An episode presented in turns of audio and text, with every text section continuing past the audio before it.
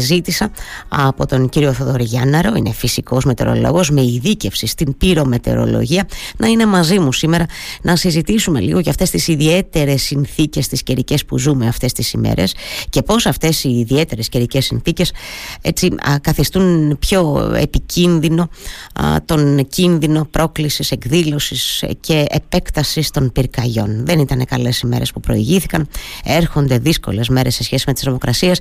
Κύριε Γιάνναρε, καλή σας ημέρα. Σας ευχαριστώ πάρα πολύ. Καλημέρα σας και σε εσάς και στους ακροατές. Εγώ ευχαριστώ πολύ για την πρόσκληση. Να είστε καλά.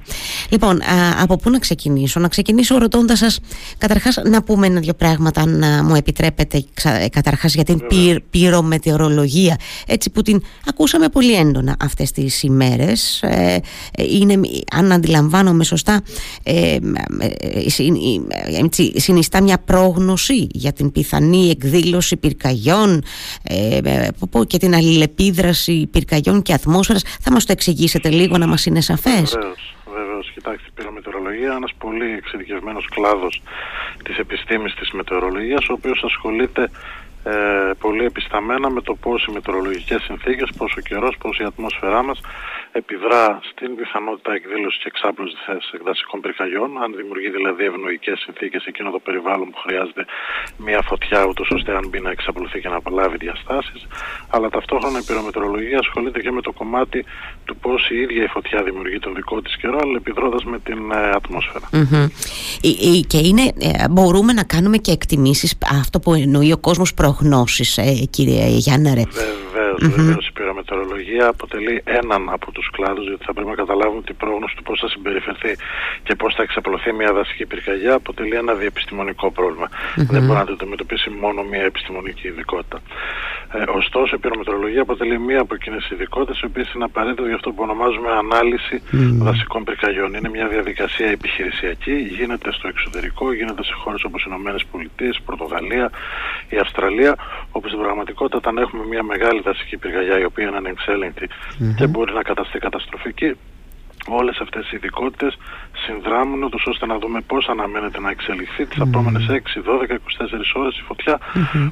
ώστε να μπορέσουμε να υποστηρίξουμε το επιχειρησιακό έργο των πυροσβεστικών δυνάμεων. Είναι σημαντικό να το καταλάβουμε αυτό ότι, μπορεί, ότι γίνεται αυτό σε πραγματικό χρόνο. Άρα λοιπόν είναι ουσιαστικός ο ρόλος τώρα. Δεν μιλάμε για κάτι που είναι και λίγο θεωρητικό. Καταλαβαίνετε πώς το λέω. Έχει πρακτικό όχι, αντίκρισμα δεν ουσιαστικό. Δεν, είναι καθόλου θεωρητικό. Δεν είναι καθόλου θεωρητικό. Ε. Συνάδελφοί μου ε, πυρομετρολόγοι αλλά και δασολόγοι και οικολόγοι της φωτιάς συμμετέχουν πολύ ενεργά ε, επιχειρησιακά στην ανάλυση δασικών πυρκαγιών. Στην Πορτογαλία μπορώ να μιλήσω με την οποία έχουμε συνεργασία με συναδέλφους από εκεί.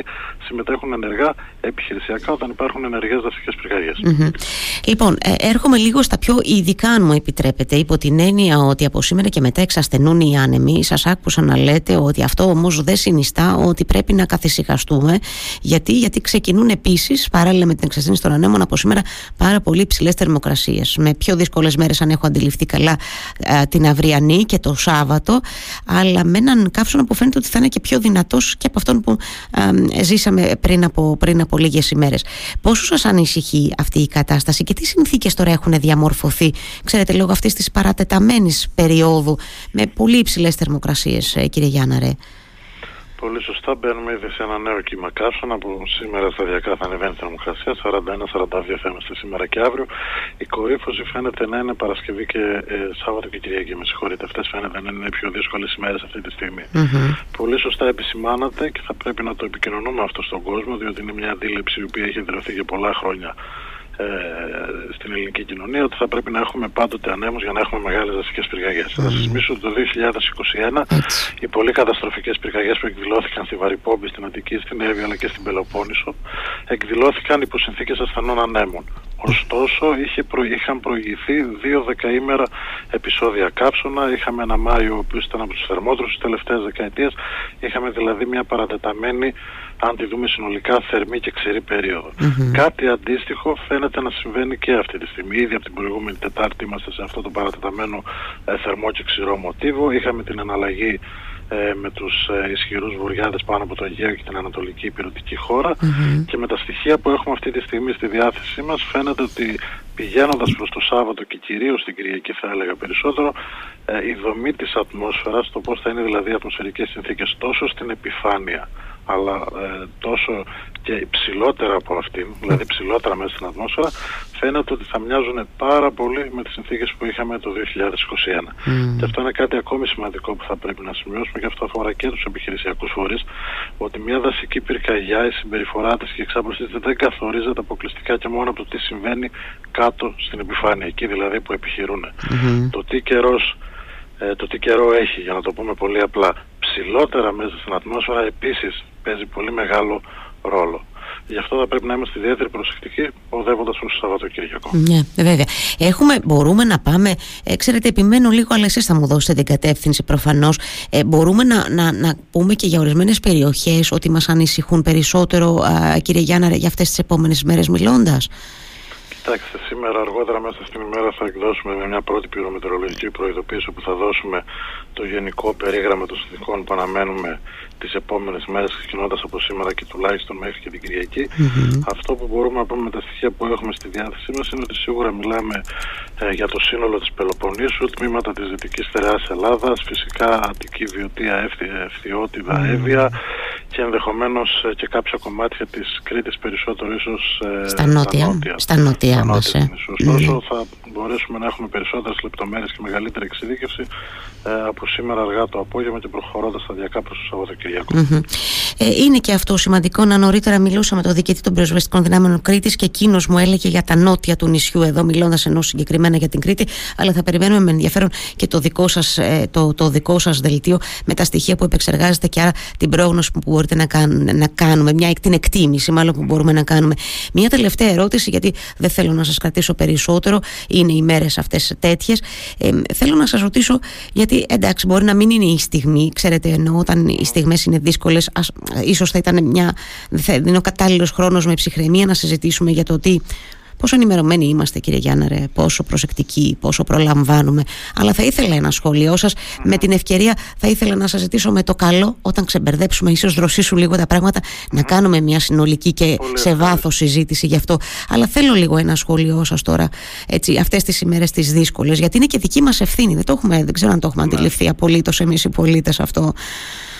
Ναι, κοιτά, κοιτάξτε, καμία δασική πυρκαγιά δεν ξεκινάει μόνη της. Mm. Εκτός από αυτές οι οποίες μπορούν να ξεκινήσουν από την πτώση ενός κεραυνού, αλλά αυτό είναι κάτι το οποίο παρατηρείται σχετικά σπάνια ε, στη δική μας χώρα και όταν παρατηρηθεί αφορά κυρίως ε, τα βορειότερα δάση που έχουμε δηλαδή προς τη Βόρεια Ελλάδα οπότε και οι φωτιές εκείνες είναι συνήθως χαμηλότερης έντασης και δεν δημιουργούν ε, πολύ μεγάλα Ε, ωστόσο είναι γεγονός ότι θα πρέπει να επενδύσουμε ακόμη πιο εντατικά σε αυτό που ονομάζουμε αύξηση της ευαισθητοποίησης του κοινού. Ε, αυτό που επισημαίνω κατά τη διάρκεια όλης της εβδομάδας είναι ότι θα πρέπει να επενδύσουμε καλύτερα στην επικοινωνία της επικινδυνότητας, του τι είναι η επικινδυνότητα για να έχουμε δασικές διότι δεν αρκεί απλά η έκδοση ενός χάρτη ο οποίος χρησιμοποιείται κυρίως για επιχειρησιακούς ωστόσο θα πρέπει να συνεχίσει να εκδίδεται αυτός ο χάρτης, δεν το συζητάμε, αλλά θα πρέπει να δώσουμε στον κόσμο να καταλάβει καλύτερα το τι σημαίνει επικίνδυνοτητα και γιατί οι συνθήκες είναι επικίνδυνες και πώς είναι επικίνδυνες. Είναι αυτό που αναφέραμε στην αρχή, ότι τώρα πέφτουν οι άνεμοι και αν ρωτήσουμε τον περισσότερο κόσμο έξω θα θεωρήσει ότι επειδή πέφτουν οι άνεμοι και απλά θα έχουμε πολύ υψηλές θερμοκρασίες θα έχουμε χαμηλή επικίνδυνοτητα.